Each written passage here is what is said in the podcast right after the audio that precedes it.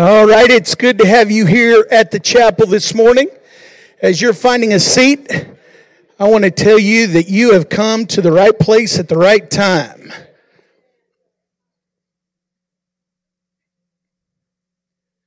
Just to remind you that Easter is a few weeks away. It comes on April the 17th this year, which is two Sundays from now.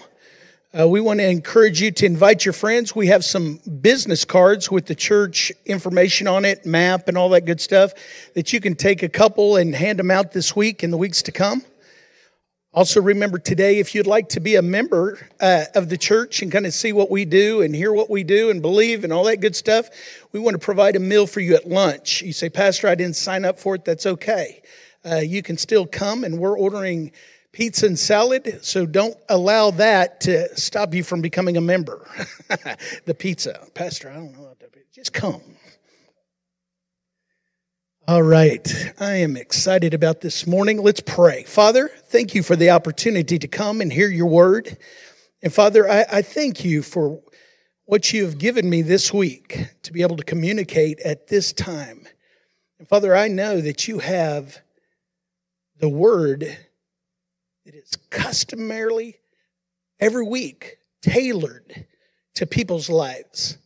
And Father, I just allow you, through the Holy Spirit working in us, to reveal to us the message today. In your name we pray. Amen. Everybody say freedom.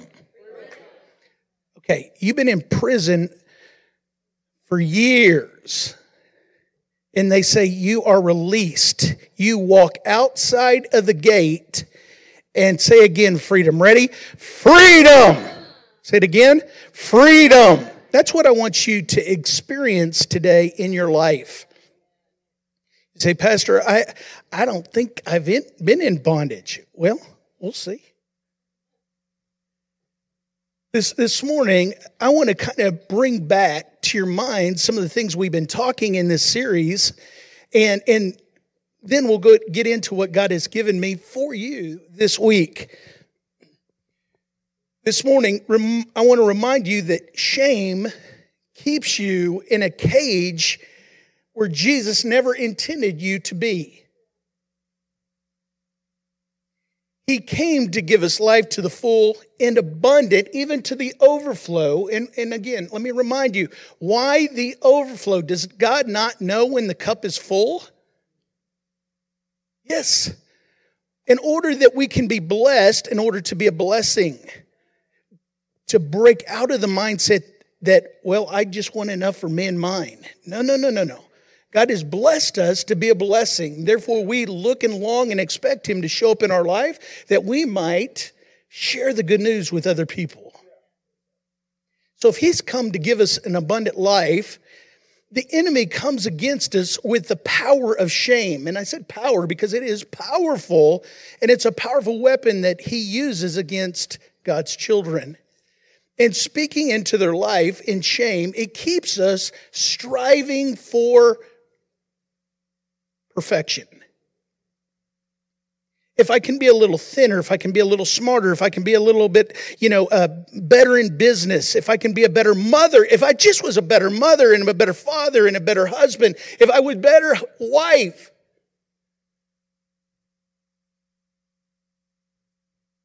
Listen, the poison of shame speaking into your life is that you did not fail, but you are forever a failure. Did, did you hear that? The poison of shame is constantly coming into your life saying that you're not just failing, but you're a failure, and out of that bad behavior flowing is your identity. Now, coupled with what we've been talking about, shame is it's an overlay of our habits and routines and lifestyles in our life and creating habits. And we've talked about how subconsciously things will come to the forefront and, and really begin to act out into our life. And we just call it fate because it, it's in our subconscious. We don't even know what we're doing sometimes. But until we realize it, we can't bring it into the conscious and say, even if it is the shame speaking to us, no, I will not walk in that identity. That is not who I am.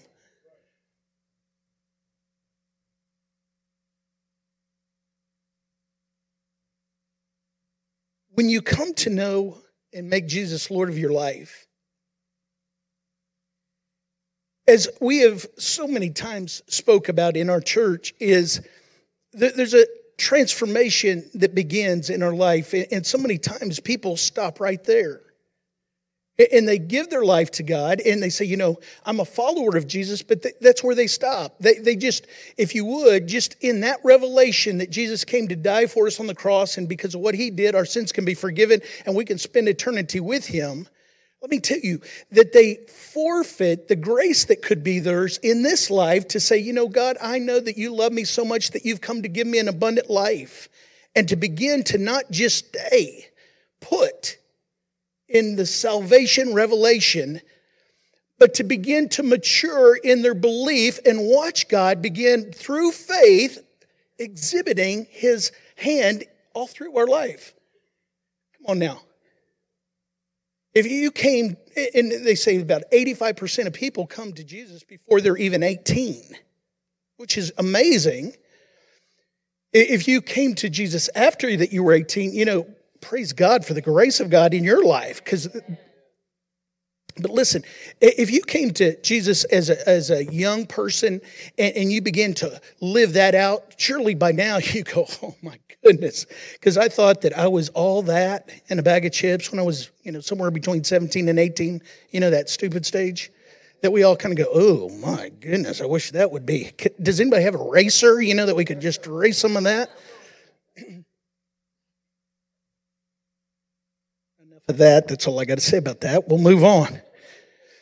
But when you come to know Jesus, there, there's, a, there's a decision that you have to make, and it's a transformation decision. Not just swimming in the, the revelation of salvation, but as Romans chapter 12 says, be transformed by the renewing of your mind that you might know God's good, perfect, and pleasing will.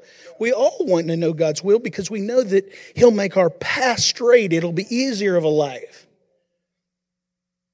So then you get into the Word of God and you allow the Word of God to change your thinking. Now, sometimes when we start this, even if you came to Christ as a younger person, if you didn't start this until you were 35, 40, 50, it's sometimes even harder to reframe your thinking, to unlearn what you've learned, and to say, God, I'm going to lean on your Word.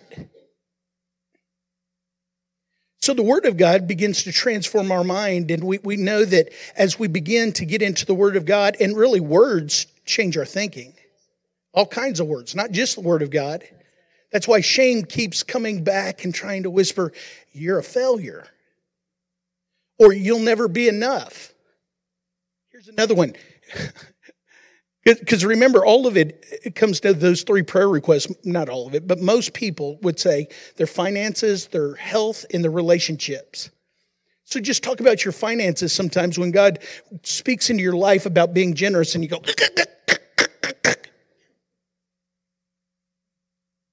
Could it be that shame has spoken into your life or even the enemy that you'll never, ever, ever have enough? I got people in my life that got more money 10 times than I do. And they got the cramp in their hand. You know what the cramp in your hand is? Where they can't open it. It's, it's mine. Or they got the uh, crocodile arm, you know, when, when dinner comes around and the check is left on the table and they, they got the little arm. I, I just can't get it. I can't. I'd like to pay for it, but I just can't get it. There's something that is going off in their mind, in their brain. The synapses are firing, but they're not really connecting. The blessing of God in your life that you're enough, that you have enough, that you're blessed to be a blessing. This morning, I want to show you that in Isaiah 26, verse 3, listen to this out of the Amplified Version. You, talking about God, you will guard him and keep him in perfect and constant peace. Now, th- this is the person who's going to experience peace, whose mind, both its inclination and character, is stayed on you. Don't shout me down here. Come on now.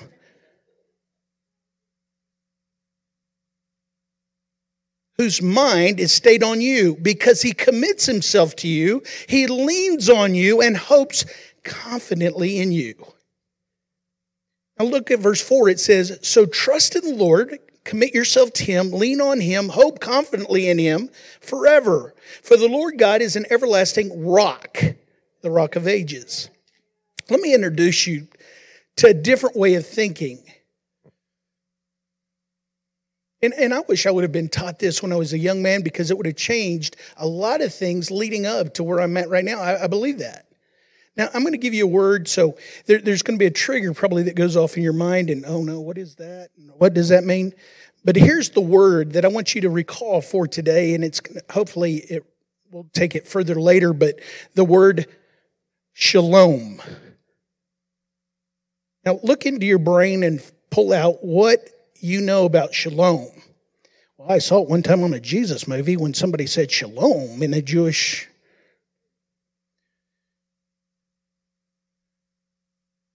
The word shalom is a mindset. And a lot of times the Jewish people would say it to one another in meeting. it, it is a word of wholeness. In our culture, something that has been taken and, and you know, you heard a lot of bad things or good things. It's politically correct or impolitically correct, you know, all those things. If, if we said be prosperous, people would, I don't know if we should be prosperous in the church. So let's use a word that means the same thing, but maybe has a little bit better wholeness in all areas of your life. That's what shalom means. Wholeness. Is anybody beside me up for wholeness in all the areas of your life? Nothing missing, nothing broken. Now think about that. Nothing missing, nothing broken. If there's something that has been lost, Jesus can fill in the void. If there's something that is broken, Jesus can mend. It's whole, nothing missing, nothing broken. It speaks to health, security, good condition, success, comfort, safety, happiness, wellness, wholeness, and soundness. But he goes on. It removes all concerns. Can I say this again? It removes all concerns. So if if if shame is a spirit and I'm talking to shame, it removes all the concerns that I'm not enough. It removes all the concern, shame speaking to me that I don't have enough. I'm all that he says that I am. And he says that I am his own.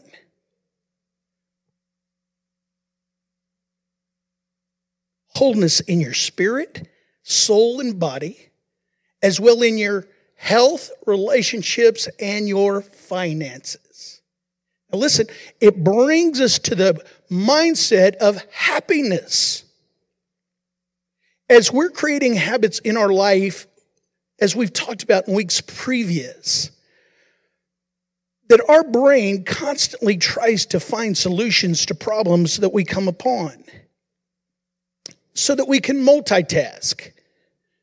When you go into a room, as we've talked about habits are created by a cue, a craving, and a response and a, and a reward. You go into a dark room, all of a sudden you have a craving because what happened? It's dark. I can't see. I'm trip, tripping on stuff. I remember when the kids were little, you know, I'm, oh, those Legos were worse than landmines, you know, that you're walking around. I remember my brother in law, uh, his children had one of those uh, uh, little toy, you know, figurines, whatever they are, the little stuffed animals that talked.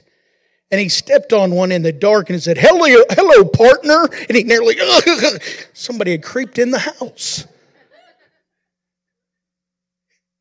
So, so what I'm saying is, what do you do? You have a craving to see, so you just go over to the light, flip on the light, and that is the reward you can see. Stick that in your mind. We're going to talk about that.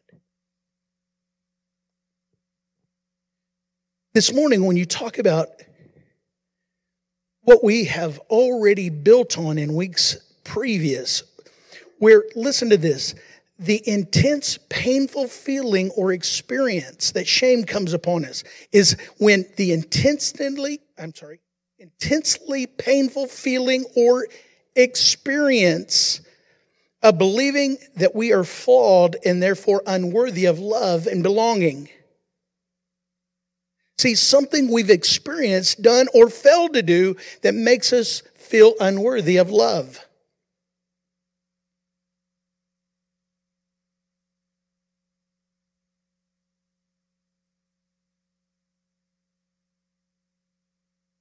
This morning, the spirit of shame that wants to twist itself around you and dictate your identity also comes in another form. And it's a form called legalism or rule following. Now, now let me tell you that I fight this personally because I'm a rule follower. I was raised by rule followers, going to church in a rule following church. Everybody say freedom. That's where we're going today. Last week we had three young speakers, and if you were here, they did a great job.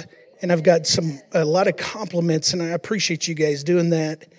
And, and they spoke on the subject of the prodigal son. And if you've ever heard the prodigal son, if you were here or not, you realize the amazing love that was the answer to the younger son, the prodigal son's shame. Remember, he comes back, he falls at his father's feet and says, he's already practiced the apology and all that. He doesn't know what's going to be the outcome, but he says, I don't even deserve to be your son. That's his identity. Shame speaking to him. And he even said at the pig pen, remember, I'd be better off as a hired man instead of even his son. That speaks to his identity. That's what shame was doing, speaking into him. You're not enough because of the failure. You did not fail. You are a failure. That's who you are. You're not his son anymore. You're a failure. He comes back, and as he's saying that, do you realize what the father says back to him? I know you messed up, son, but you can't do it again. If you just do it just right, maybe you'll get back into. He says nothing like that. You can read that 10 times looking for something of the father's reaction of being kind of like, mm, maybe, maybe. There, there's nothing there. He didn't say, son, I love you, but you smell like the pig pen stick. Why don't you get cleaned up a little bit? Now, now watch this, because I know that sometimes as a, as a rule follower, I kind of, and I don't want to admit it, but I kind of gravitate over here to the older brother a little bit. And if anybody asks me, no, no, no, no, prodigal son. Now, now here's what I'm saying. Everybody hears the story, and Jesus is communicating for effect because the audience is not only can identify with the prodigal son, but they can also identify as the older brother, depending on who was, you know, in what section of the crowd. The section of the crowd I'm talking about was the people that were considered, listen, the, the rule followers, the Jewish regulatory law keeping leaders. They were the police, they were the judges, they were the they, they were the people that kept everybody following the rules. But I want you to see this. What shame does is to speak into the older brother's mind, point out the shame, because it'll make you feel better of who you are in your identity.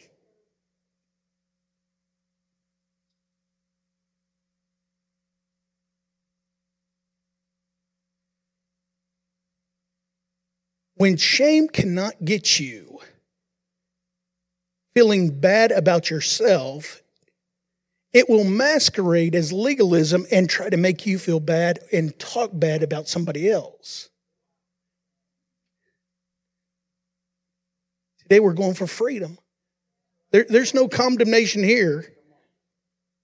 Because if you think I'm condemning you, then I would have already been condemned.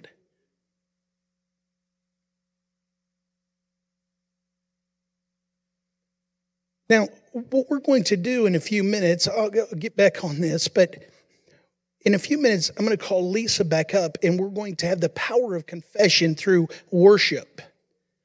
When we begin to speak out of our mouth or sing out of our mouth, well, Pastor, I don't sing, just talk the words then. Let your ears hear I'm trading my sorrows. I'm trading my what the song we're going to sing.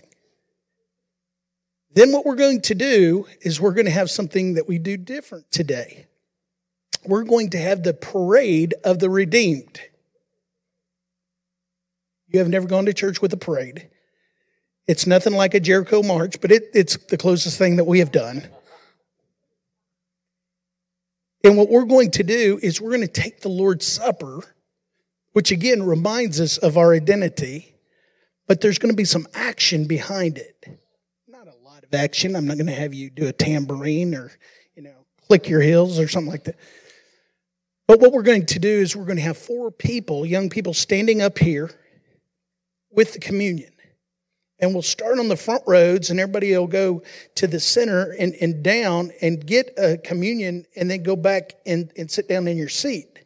And during worship, you'll have a chance of ever any time that you want to peel it open and, and take the Lord's Supper. We won't do it today all together. It'll be a time during our confession, our God, I, I can't, I, I, I, free. I'm free. Okay, we'll, we'll kind of go through that. Don't get concerned if you're a rule follower, I'll, I'll walk you through it. Okay.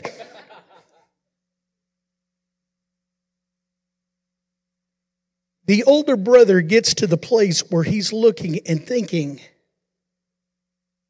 the younger brother should stay in shame because he has squandered what has been given him.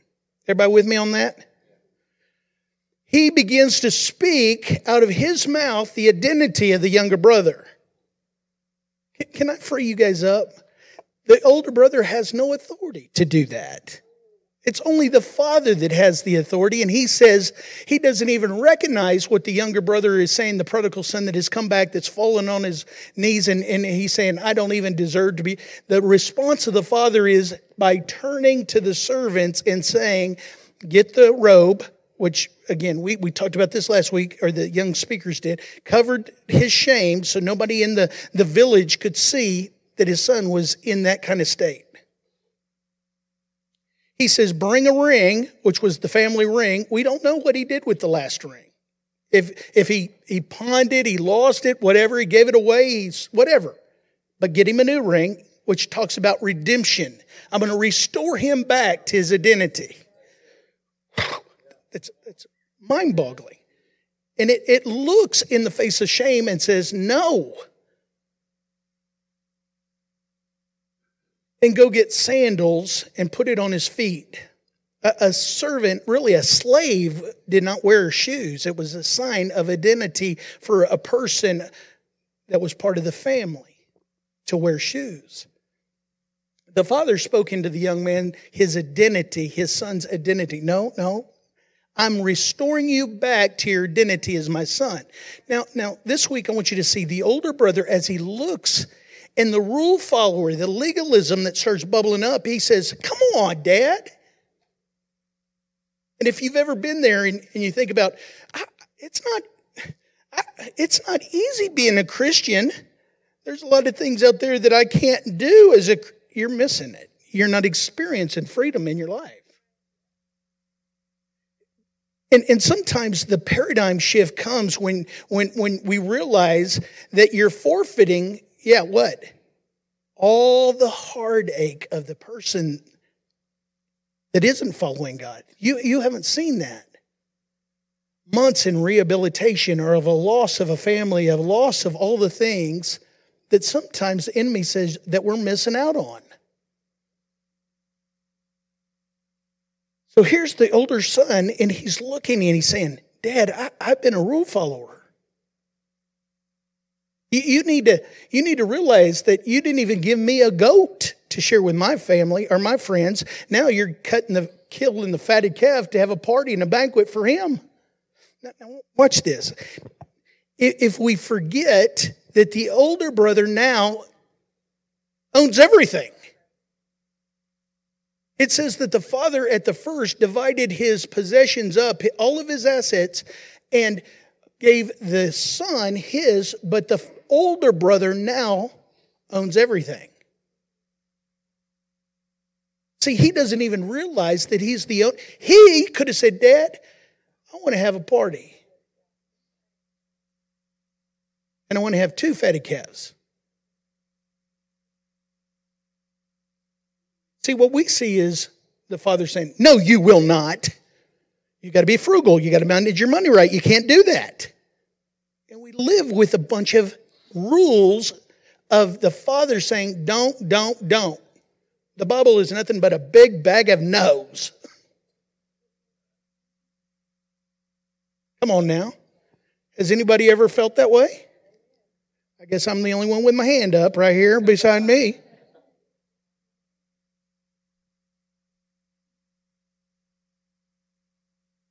Freedom. Kind of getting a little weaker in here. In Galatians chapter 5, the, par- the whole story, or the, the story, the chapter of the, the fruit of the Spirit being, you know, love, joy, peace, patience, kindness, goodness, gentleness, faithfulness, self control, working in and through people's life that are believers, to realize that shame has no effect on us, that we're going for the gold, baby. In other words, we're going for the good life, the shalom life. Pastor, calm it down. You don't know. Sometimes God says yes, and sometimes He says no. Come on, He's not schizophrenic. You don't ask Him on Monday because you know Mondays. It says in Ephesians chapter 2, verse 5, it says, So Christ has made us free. Now make sure that you stay free and don't get all tied up again in the chains of slavery to Jewish laws and ceremonies. This is what Paul is talking to the early church. They come and they get free, but then they're gravitating back to all the Jewish hoops and you know things that they have to jump through verse 2 says listen to me for this is serious if you're counting on circumcision and keeping the jewish laws to make you right with god then christ cannot save you I'll say it again. Anyone trying to find favor with God by being circumcised must also obey every other Jewish law or perish. In other words, come on now. Verse 4 says, Christ is useless to you if you're counting on clearing your debt to God by keeping those laws. You are lost from God's grace. But we, by the help of the Holy Spirit, you, you saw that, right? He's not saying because I'm a Superman and I don't need God. No. He's saying, but we, by the help of the Holy Spirit, are counting on Christ's death to clear away our sins and make us right with God. And we too, whom Christ has given eternal life, don't need to worry about whether we have been circumcised or not, or whether we are obeying the Jewish ceremonies or not. For all we need is faith working through love. Love. When somebody experiences shame, They've experienced something that they did or did not do, and it leads to a place where they don't feel they deserve love. If they cannot receive God, who is love, He doesn't just have love, He is love. Sometimes our mind goes, I can't understand that, but understand that He wants you to experience love in your life. And when you say, I don't know how, God, Father, I, I don't, can, can, you get personal with God? Sometimes we speak in King James because we've been taught King James, maybe. Father in heaven. Can, can you say, Dad? I mean, sometimes it's so impersonal. You think, oh, come on. Sometimes there's something that is running over and over in our mind that keeps us from receiving that love that says, okay, I'm okay. I, I can again be redeemed by what Jesus did on the cross for me and be a son or a daughter in his family. Now, now let me end with this and then I'm going to call the worship team up. Not now, but just in a second. Let me go to, let me say this. There's been family and friends that have said, Have you ever had somebody say, Have you seen this movie or this TV show? And you go, No. And they go, Oh, take that times 10. And what I want to do is say that to you. If you can watch the two seasons, there's about eight episodes, I think, in each season of a TV series called The Chosen. The Chosen. It's free if you have an app and all this, but come on. I, I don't have the app and I wanted to watch it on TV, and I think the first season cost about $3 and the second about 15 so instead of going, I don't know if I want to, come on, you probably will eat more today on your ticket than that. It'll be well worth it. But in this TV series about the chosen, which is it's a TV series about Jesus and his disciples. Wonderful experience before Easter. But here's what I want to point out in this whole thing up today, this sermon about uh, shame and then masquerading in legalism or rule following is the, the, the healing of Jesus at the temple, the pool of Bethesda. Some of you are familiar with that. There, there was a, a pool in the lame. It was a, a kind of a, a tradition, I believe, started by the Greeks that every once in a while an angel would come down and stir the water. And if anybody was close to the water, the first one in the pool would get healed. So you can imagine at this uh, colonnade of five colonnades and all this going on in the temple and all these people that are lame and sick laying around uh, this pool waiting for the water to be troubled and then they'd get in and whoever would get healed. Jesus comes in. Now, here's what's wild on this TV series. This is conjecture. But Jesus leaves where he's at because he tells his disciples, I think it's Peter and James and John. He goes, I've got an assignment today. I got an appointment at the temple. And they go, Really? He says, Yeah, it's with a man. And so Jesus comes into the temple after the journey of where he's at with his disciples, and they, he comes in and he's kind of in a in an elevated spot, and he's looking down, and he go, they go, "Where is he?" And he goes, "He's looking, he's looking, he's looking. There he is." the one that has been here the longest and the one that should not even be here. And he says, he says, let's go. And so they walk down and they get up to him. You read the passage in the scripture, you'll see that he says, in the passage, if, if you're taking notes and you want to look at it, John chapter 5, he gets down to the man that is lame and he's been there for how many years? 38. Not six weeks. 38 years he's been in this condition, laying there.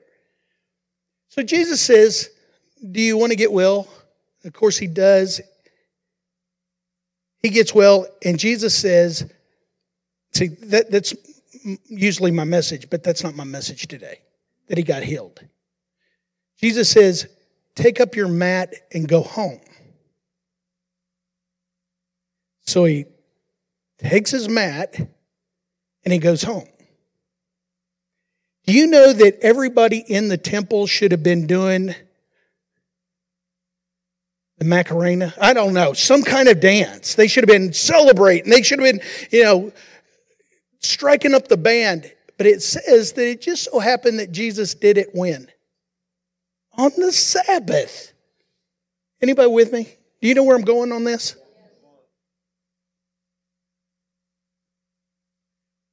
the, the people that were the rule followers, the older brother, they, they, they couldn't even see that he got healed.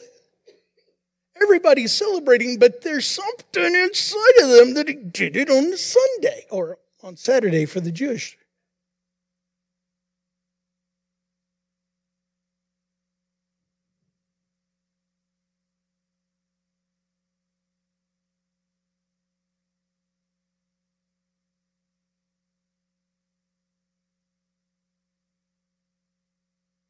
Freedom. We're getting away from that. It's a new day. We're not going to allow shame to speak in our life. And sometimes that's so obvious if it's something that we've done in our past that we're saying, oh no. But the legalism that comes into our life that keeps us bound up from maturing, you know what I'm saying? People come and they're 50 years in the church, but really they only have one year experience because they will not go on. Let's go on. Let's experience the freedom of grace, which then leads to all the other abundant life that He's come to give us, which is what? Freedom. So that we can again experience it as good news of what Jesus did for us, and therefore it should be inside of us a living, you know, spring that's bubbling up and coming out. The religious leaders of that day was always, you know, they're let me take a look at that. Sunday, disqualified.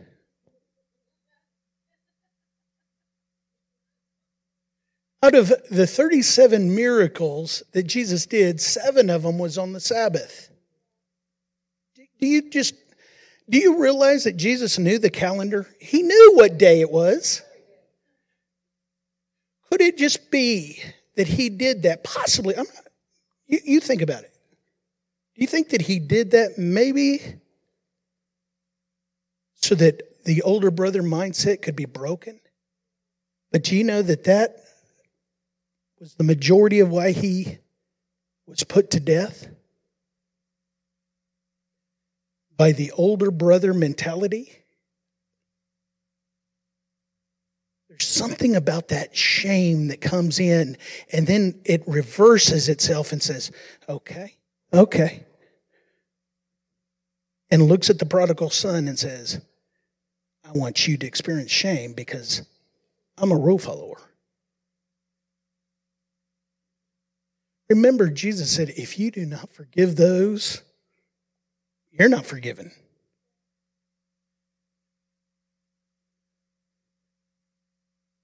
You know, the hardest thing about a strong personality being proven wrong? It's a is admitting it. Because you go, ooh, I was so wrong. But it's okay because that leads to freedom. You break down the, the paradigm of what has built a painful life of not feeling that you're enough, that you don't have enough, that you'll never be enough. That not only did you fail or that somebody looked at you and said, You're, you're not all that. It could have been your wife when you were in your 20s. Maybe a child looked at you and said, You were never a good mother. People say stuff, and we're in a broken world. Come on. But being a believer, we're an overcomer by the word, by, by our testimony, by the blood of the Lamb. We're an overcomer because He's an overcomer. And we have to push through these times that we say, I'm not going to believe that lie anymore, that I'm not enough, that I don't have enough, that I'm a failure just because I failed in my past. And here, just because I haven't failed majorly, you know, one of those big mistakes, I will refuse to look down my nose at somebody else and speak shame into their life. Jesus came to set the captives free. Can I say it again? Jesus came to set the captives free, but so many times the cage door is open and the prisoner stays right there in the cage because it feels more familiar and comfortable. Can I entice you this morning? Come on out of that. You'll experience true life. It's a new life, it's a freedom of saying, God, thank you for your grace in my life, and God, thank you for the grace in that person's life. I forgive that person that spoke over my life. And God, I speak confessions of how good you are this morning. If the worship team will come back, as they're coming back, I want to tell you again if you've ever been to something where they've had you come to the front in rows, this is what we're going to do. Again, I want to ask my helpers, young adults, to take your place. And if you're at the front of the church on the first row, listen, uh, the second song, Lisa's going to say, Now, if you'll come up and get your um, communion. Thank you, Gwen. the little plastic cup with the little, yeah, okay. Second song, the first song we're going to have I'm trading my sorrows. In other words, I'm, I'm, I'm making a choice this morning through my confession of this song.